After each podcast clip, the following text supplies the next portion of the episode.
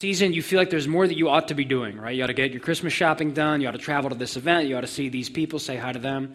Increased demands. Family, right? Often around this time of year, people are around family. Family's one of the many things that has been affected by sin, that has been broken, and so it can be a stressful time. Or you may have a lack of family, right? You may not have anyone to be around, and that can be depressing in its own right in this time.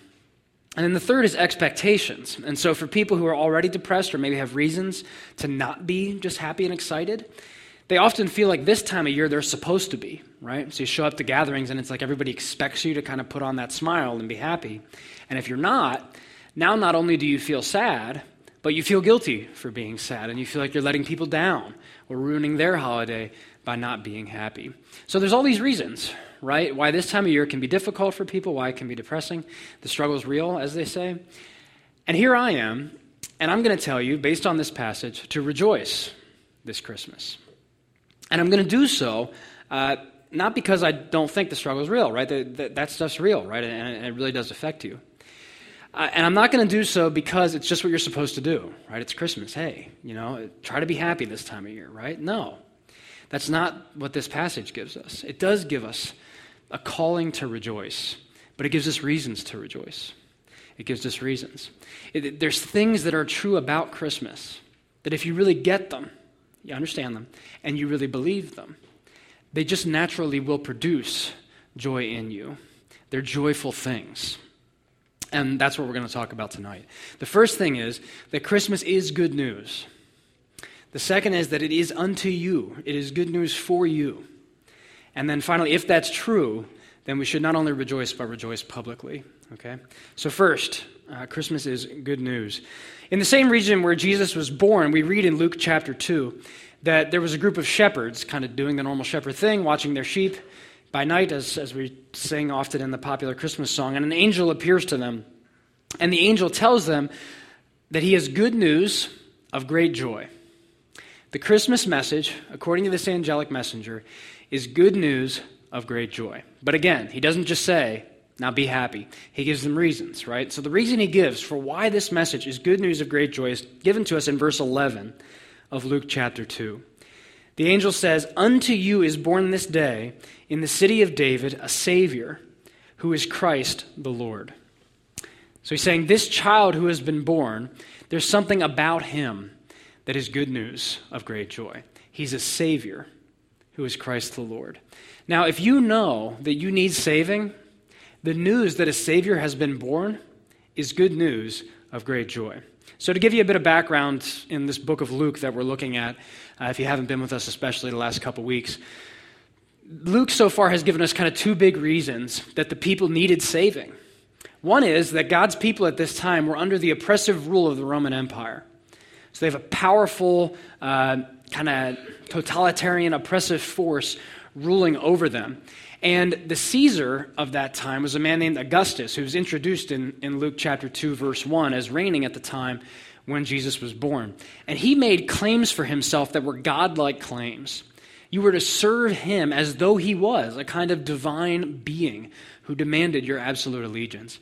And so, what that did for the people of God is it made them feel compelled to give their worship, really, their obedience and their allegiance to someone who wasn't actually worthy of it. It prevented them from serving and worshiping God as they wanted to. And so, they needed to be released from that kind of oppression, right? They needed salvation from oppression and from suffering. And that's kind of something outside of them, right? That this, this evil empire. They also needed to be saved from something inside of them. And that's what was called sin, right? They, Luke's told us so far that they needed to be forgiven of their sins. So that unless they had salvation from that, they were guilty before God. And the sentence of condemnation stood over them. They would always know there's something wrong with us. We deserve God's judgment. And they would never be free to really rejoice. And so, salvation is needed from suffering, salvation is needed from sin. And to suffering people, to people guilty of sin, the message comes a Savior has been born. With the birth of Jesus, the end of pain, the end of suffering, the end of injustice, the end of oppression, the end of guilt, the end of shame are in sight. The Savior has been born. And the Savior is the Christ, it says. So he's got these three titles, right? The Savior who is Christ and Lord. Christ is a translation of the word Messiah. This was a, an expectation of the people of God for years. It was the kind of thing that they would talk about with each other. They would say, one day when Messiah comes, this anointed ruler of God, he's going to set us free. So Messiah is going to come and everything is going to be okay. What this angel is saying is that's not just a fairy tale. That's not just something parents told their kids to get them to go back to sleep at night. Hey, it's going to be okay. Messiah's going to come one day. The message of Christianity is not a fairy tale. It's not, hey, life's hard, but you got to believe in something if you want to have hope. And so, whether Jesus, all that stuff's real or not, believe, and then you can be happy. You can be happy if you believe in this, right? There is real cause for rejoicing, but it's because it actually happened. Luke, the guy writing this book, at the beginning of the book, in, in chapter one, he kind of tells us here's how I want you to read this book. He says, What I'm going to do in this book is I'm going to make an orderly account of the best historical documents of this time period, and I'm going to transmit them to you so that you can know what really happened. He's saying, I want you to read this like you read a newspaper, as news, as a report of something that has happened in history. And he's saying, in real history, in real time, that Messiah, that thing that you set your hopes on for years to come and make everything right, it actually happened. It's not just a fairy tale. Unto you is born this day a child who is Savior and who is Messiah, who is Christ, right? And then, third, this Savior, Christ, is Lord. That word Lord has now appeared over a dozen times in the book of Luke. And every time it appears in the book of Luke so far, it refers to God Himself the creator and sustainer of everyone and everything. John, the one who's born just before Jesus, was supposed to come and prepare the way of the Lord. Now John has come, and the next person to come is Jesus. And what's his name? Lord. The Lord God, the creator of everyone and everything, entered into his creation in real time and put on real flesh in Jesus Christ. And remember, again, this is being written, this is taking place at a time when the Roman Empire is in charge.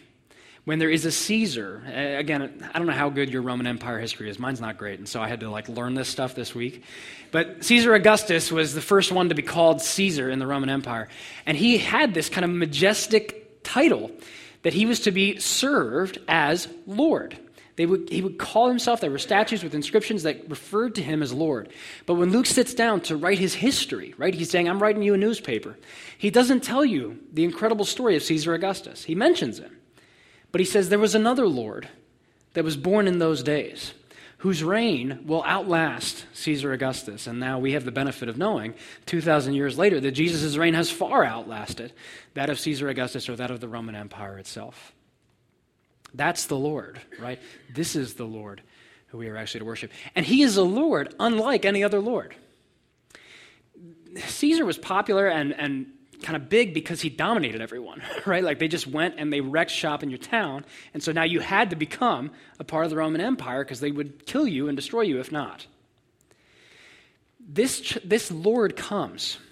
And when God Himself, the one who's infinitely more powerful than this Caesar, comes into the world, he comes as a baby, and he comes as a baby to parents that nobody at this time has heard of. Mary and Joseph, I mean, we know who they are because they're in our Bibles, but they're just an obscure, there's no room for them in an inn, right? Like they can't even get a room for the night. And that's, and he's born in a feeding trough, in a place where animals feed. Because this Lord, this Savior, this Christ, he hasn't come to destroy his enemies for their sins against him. He's come to save his enemies from their sins that they had committed against him. He's come to save them from the forces that oppressed them, not to come and add to their oppression and to bring more of it. He's come to release them. And so he comes as a meek, gentle child, though he is Lord of all, though he is God, though he has power over all. And if that weren't enough, to explain why this is good news, more angels come in and join in, right? And so when we, get to verse 14, we read the song of the rest of this heavenly host coming together Glory to God in the highest, and on earth, peace among those with whom he is pleased. This is where we get our song, uh, Gloria in excelsis Deo. If you've ever sung that song you're like, I'm saying words and I don't know what they mean, um, you're not alone. Uh, that's Latin. It means Gloria, glory, Deo is God, in excelsis in the highest. Glory to God in the highest. That's, that's where we get this from. So now you know. That's really the only reason I wanted to tell you that. So, um, but there is meaning to that too, okay? So glory to God in the highest, peace among those with whom he is pleased. It's saying that the birth of Jesus will take glory from other things and return the glory to God in the highest. Because with the birth of Jesus, we see that there's only one Savior, and it's the Lord Himself. Do you realize how much of your misery and how much of your stress in life comes because you give glory that only rightly belongs to God to something else? And it inevitably lets you down because it can't save you, right? And so you, you put all your hopes on a person, a relationship, let's say, or, or you know, a family member, and inevitably they let you down. And it's not just sad, it's devastating. It crushes you because you've given glory in the highest to somebody who doesn't actually deserve it. You look at your career, you look at your bank account, you look at your family. Those things that we talked about that depress people at Christmas, right? Because they let you down, because they can't save you. You look at them and you expect them to, and now you need them to work. And if they don't work, you're anxious, right? You can't control them, so you don't know if it's going to go okay. You give glory to the wrong things. But when God Himself comes to be your Savior, if you realize that's my Savior, that's where my hopes are. You give glory in the highest to Him and no longer to those other things. Glory to God in the highest. And then peace on earth among those with whom He is pleased. This is, this is a crazy claim. The claim of this is that there is actual peace that is possible on earth. Who could do that? The Roman Empire had their own kind of peace. They called it the Pax Romana, another Latin phrase, the peace of Rome. But what it meant was like they, they killed you, they, they, they, they destroyed your village and the leadership, and then there was peace between you and them, right? Because they dominated you. This is a peace coming from a God who's born in a manger, who comes to die for his enemies, not to kill his enemies. And it's a peace on earth, right? In this place in which you and I live, same land on which you and I live. There's a kind of peace, actually, that's offered today that's an otherworldly kind of peace uh, New Age spirituality, kind of the idea is you transcend yourself and de stress by escaping the world and removing yourself from it in a lot of ways. This is a God who comes to earth, right? Who's not a part of it originally, but takes on flesh to come to you so that peace could take place on the earth in which you and I live, in the bodies in which you and I live. Glory to God in the highest, peace on earth with whom he is pleased the Savior who is Christ the Lord. That's the good news. That's why this is good news of great joy, because there is born a Savior who is Christ the Lord, and he brings glory to God in the highest, peace on earth among those with whom he is pleased. Now, I'm guessing that at least for some of you in the room, the joy hasn't entirely hit you yet. I, you're not alone. Uh, every year, I feel like I get to Christmas, and it kind of it takes me a while to get there and to say, like, I, I, guess I'm, you know, again, it's that thing. I'm, I'm, I'm supposed to be rejoicing, but I, I don't know, I'm not yet. And so, and so what's going on? And usually, if you're not, it's not because you hear things like salvation and you say, nah, who needs that? You know, like uh, peace on earth, like, pff, I could live without it. You know, wars, they kind of work for me. Probably not, right? Like, you, you, you might agree, like, yeah, okay, that, that's good news, I guess. Usually we don't rejoice because we don't think the good news is for us. We say, yeah, okay, that sounds nice, and I'm sure that works for some people, but I'm more rational. I'm, I'm, i need more evidence, right? That's just not connecting with my life. Or we say, I've got real problems, right? And this, this message isn't going to enable me to rejoice this Christmas because I, have got the real problems, right? They're not, they're not being addressed. Or maybe you don't have many problems at all, and so you don't think you need a Savior. Wherever you're at on that, okay? This, I, I'm going to, I think you should still rejoice this Christmas because this good news is unto you. Second thing we're going to talk about. It's unto you. So don't miss who the angel appears to in this passage. The angel appears, of all the people he could come and make this announcement to, he makes the announcement to shepherds. Shepherds were kind of the bottom rung of the social ladder in society at this time. They had the dirty jobs, right? So no college degrees, no 401ks, no vacation stories to talk about with each other. They were just bottom rung, you know, low class citizens in that society. And, and the angel appears to them and he says to them, I bring you good news of great joy that will be for all the people. And then in verse 11, he says, For unto you is born this day in the city of David a Savior who is Christ the Lord. Now, when a child's born, the child's born unto their parents, right? Ordinarily. But the angel says to shepherds who have never met Mary and Joseph, not related to them anyway, unto you is born this day in the city of David a Savior who is Christ the Lord. That means that you don't get to look at God and say to God, no, that's not for me. God revealing this to the lowest class members of society is God, what he's saying is, if it could be for them, it could be unto you. If it could be for the shepherds, you don't get to disqualify yourself. That's the beauty of a Savior, actually. How do you disqualify yourself from needing saving? Well, I'm too bad. Well, Saviors come for that, right? I've got, I, have got too many problems. I've got, I've got too much pain in my life, too many needs. Well, Saviors come for problems, right? They come to save people from problems. They say they come to meet needs, right? They come to deal with issues and deliver. You can't suffer too much or sin too much. That just makes you more qualified. Saviors come for those very kinds of people. Saviors come for people who can't save themselves.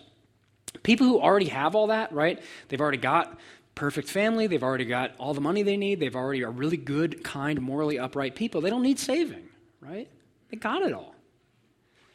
It's the people who know they're lacking in any of those things, really, who know they need a Savior. So if you're here today, I bring you good news of great joy to you. For unto you is born this day a Savior, who is Christ the Lord. Now, I know it may still feel like, yeah, that's nice, you know, works for others, it'll never work for me. But remember, we're talking about news here. We're not talking about what works. I'm not trying to give you a method that'll help you be happier next week. I think if you really believe this, it will. But that's because it happened, right? That's because it's news. You read it like a newspaper, not a self help guide. This happened. And it is good news of great joy. You say, well, did it really? I need more evidence. That's fine. That's fair. There's a whole Gospel of Luke, right? We're on chapter 2. You can keep reading it. There's more evidence here of Christ's divine personhood. The historian Luke is going to give you more of that. But are you really evaluating the evidence? Is that really what's happening? Even in this chapter, right? We, we read of Mary. When Mary heard about all this from the shepherds, it says she pondered it in her heart. That's a good thing, right? She sat there and she thought about it. She didn't just, boom, respond right away. She said, I got to think about this some more. So if you're there today, you're in good company. Think about it some more. But ha- are you really doing that? Have you really evaluated the evidence? Have you actually examined the claims of Christ? And just said no to Jesus. Don't write him off. He's worthy of pondering, right, of thinking about this. And, and, and no matter how skeptical you are, this good news is good news of great joy unto you. Because the reality is, you need it. You need it just as much as I do. You need it just as much as every other person in this room does. Because remember, what did he come to save us from? We said suffering and sin. And I have a hard time believing that you think you don't suffer. Most of us know, actually, acutely, all the things that are going wrong in our lives, right? We, we, can reel off a list of all the things that we're dissatisfied with. The problem some of us have is we think we can save ourselves from them. We think, well, if I just make enough money, if I get into the right house, and if I get the right friends and the right job, I really ought to be able to design my life in such a way that pain just doesn't happen to me. Now, how long can you live that way? Before nature just calls your bluff, right? How long can you really live under that illusion? Pastor John Piper, pastor in Minnesota, he says, You can't put enough locks on your door to keep out cancer, right? You just you live in a fallen world. And if you think you can avoid that somehow, you're either really young or really naive. It's going to find you, right? The brokenness of the world will come to you if you can't already recognize it in your own life or in yourself. You can't save yourself from it, in other words. You can't engineer your life well enough to make sure it doesn't hit you. You need someone else to save you. If you're to have peace on earth, right? On earth, real peace. Okay, suffering. And then there's the sin issue, right? You need salvation from that too, no matter who you are. Maybe that's a harder sell for you, right? We usually know the way other people sin against us but we maybe think of yourself as a good person. It's the end of the year, good time of year for reflection. What you should do is just look back on the year, look at all the things that you said other people shouldn't do, right? If, we, if, if only people would be more you know, fill in the blank, whatever. How many times did you say that this year? Or why do people have to be such, fill in the blank? You know, what did you put in that blank this year? Take that list, make your own like 10 commandments, okay? Those are the things that you said other people shouldn't do. And then judge yourself by that standard. And then tell me that you don't sin, right? That you don't have a sin problem. We know, right? We know that there's things that you shouldn't do. Like, we, we can decry the sin of racism in our country. But then in us, we still have this implicit bias to favor people who look like us and be afraid of people who don't. We, and, and we're right to decry the sin, but we're, we miss it in ourselves. We can decry the lies of politicians, President Trump. And where they're guilty of that, we should, right? But put us in a situation where we're unlikely to get caught, where shading the truth a little bit will make us look a little better, and we're prone to do it. We need a Savior from suffering, we need a Savior from sin. And then peace on earth among people. Like, does anyone really think we have that? So, if you're here today and you've suffered and you're guilty of sin and you don't have peace, I bring you good news of great joy. Unto you is born this day a Savior, who is Christ the Lord. That's why this message comes so naturally to people like shepherds, because they know they don't got it, right? They're on the bottom of society. They know, I need saving, I need help. And that's the, that's the irony. They're the ones who have the greatest joy. It, it's those who know they have the least who sing the loudest at Christmas. It's those who know they have the least who sing the loudest. If you know, I've, I've suffered and I'm guilty before God and I don't deserve anything from Him, and you hear that He unto you has been born a Savior, you'll rejoice this Christmas. If you think, I've been a pretty good person this year and my family stinks, you're not going to rejoice this Christmas, right? There's not good news for you. But if you know, I don't have it, I haven't pleased God, but unto me, unto me is born not an enemy, but a Savior who came not to condemn me, but to save me. That's good news of great joy. Or, finally, you may miss out on Christmas, the joy of Christmas this year, because instead of rejoicing in the Savior, you're trying to be the Savior. I mentioned earlier that some of us think if, if I just do this right, right, if I just get a little more disciplined and do the right thing, do what I know I'm supposed to do, I really ought to be able to make this thing work. And it's driving you crazy. People think that about politics, right? Like, whatever side, it's part of the reason our political conversation is so toxic right now, and there's so little peace over it, because people think, and maybe you're here today and you think this, we would have peace on earth if we could just get the bad guys out, right? If we could just marginalize their voice or beat them in elections, we'd have peace on earth. And so now they're not fellow citizens, they're the enemy, they're villains, and we have to conquer them. And isn't it clear that that's not bringing peace on earth? It's bringing greater division. Neither you nor a political party can bring the peace on earth this passage is talking about. If you try to, you'll go crazy. It's, our politics is crazy. You'll go crazy over it. Some of you are, will, will have a hard time rejoicing this Christmas season because you're so acutely aware of your failures and your shortcomings, of the things you haven't gotten done, of the things that you wish were different, that you wish were doing better in your life. But I bring you good news of great joy. Unto you is born a Savior, and it's not you. The Savior is Christ, the Lord, not you. You don't have to be the Savior. You have a Savior who has been born unto you to bring glory to God and peace to his people on earth. For that to happen, God's not going to leave that in your hands.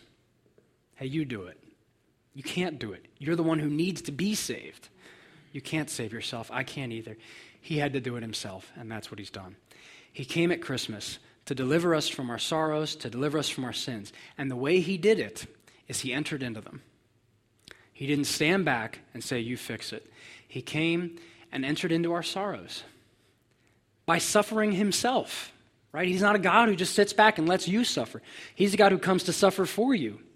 He becomes a human in Jesus Christ and is born in a feeding trough under the oppressive rule of the Roman Empire, executed ultimately under the oppressive rule of that same empire. He came at Christmas to, to live a sinless life, to commit no sins, so that when he died on the cross, he would not be dying for his own sins, but for your sins, so that you could be saved from your sins, so that the blessing he deserved could become yours, because the curse that you deserved became his. He came at Christmas, ultimately, to rise from the dead, to go into the worst suffering, the suffering that neither you nor any political party can rescue you from, the suffering of death, the suffering that no amount of medical technology or engineering is ever going to be able to alleviate you from. He came and didn't have to and chose to die for you so that he could rise from the dead, so that you, though you die, could live with him forever one day in peace on earth with him in a new body. And one day he will come again to raise your dead body that you might live with him forever, that you might sing forever, glory to God in the highest, and peace on earth with them, to those with whom he is pleased. If you're here today, God has been pleased to reveal this same good news to you that he revealed to those shepherds that night. How will you respond? How will you respond? Believe this good news today. Believe it, and your sins will be forgiven, and your suffering will not be alleviated immediately, but it will be transformed. It, you, you will begin to suffer in fellowship with your Savior who suffered for you. Just imagine what if every time you suffered, what if every time your sin was exposed, you did so knowing that I have a God who made me who so loves me that he came to forgive my sins and to save me. And in this moment, his love for me is unchanging, and he will work this for my good and to give glory to himself in the highest. Might that not bring some peace into your life? Well, again, there's good news of great joy. This Savior has been born to bring you that very thing, to bring glory to God in the highest, and to bring peace on earth to those with whom he is pleased. And one day he will come again, and there will be no more suffering, and there will be no more oppression, and the enemies of God will finally be defeated. So rejoice this Christmas season. Rejoice this Christmas season. It is good news of great joy. And finally, let that rejoicing be public. Rejoice publicly. The shepherds receive this good news, right? And look at what they do with it. They follow through, they go to see the baby. Verse 17 says, Once they see him, they make known the saying that had been told them concerning the child. Verse 20 says, The shepherds returned, glorifying and praising God for all that they had heard and seen as it had been told them. They're acting like typical rejoicers. They're doing what we all naturally do. They're taking the thing that they love the most, the thing that gives them the greatest joy, and they're telling others about it. You, you know, if, if you get to gather with family or friends this Christmas season, you know that's going to happen, right? The people around you are going to be talking about the things that give them the greatest joy. If the thing that, that, that kind of is their hope in life is their career, they're going to be telling you how great it is and how great the last promotion was and how great the new project was. If the thing that's kind of the greatest joy in their life, the thing that gives them a great sense of hope and salvation is the new relationship they're in, they're going to tell you how great this person that they're dating now is and how, how much they love them. So, wouldn't it be natural that if a Savior has been born unto you who needs salvation, that that might come up in your conversations? The only difference, really, is that uh, we tend to think people look at us funny if we talk about Jesus, if we talk about the one who has saved us. Whereas, you know, if you talk about the Eagles or whatever, people are, I don't know if that'll be a topic of rejoicing. Did they win? Did they? They, they did, okay. So, good news. Not quite great joy, but yeah, I mean, it's good. Um, people won't look at you funny, right, if you talk about that, but we think, wow, but if I, you know, if I, and just to be clear, I'm not saying you're going to break out in song in the middle of your Christmas dinner, right? But doesn't it make sense that if, if you've received good news of great joy, that you would tell someone about that? Like this, this Christmas season, for various reasons, I'm acutely aware of my own failures and shortcomings. There's been a, some things that have happened in the last couple weeks that have just really brought that to the forefront for me.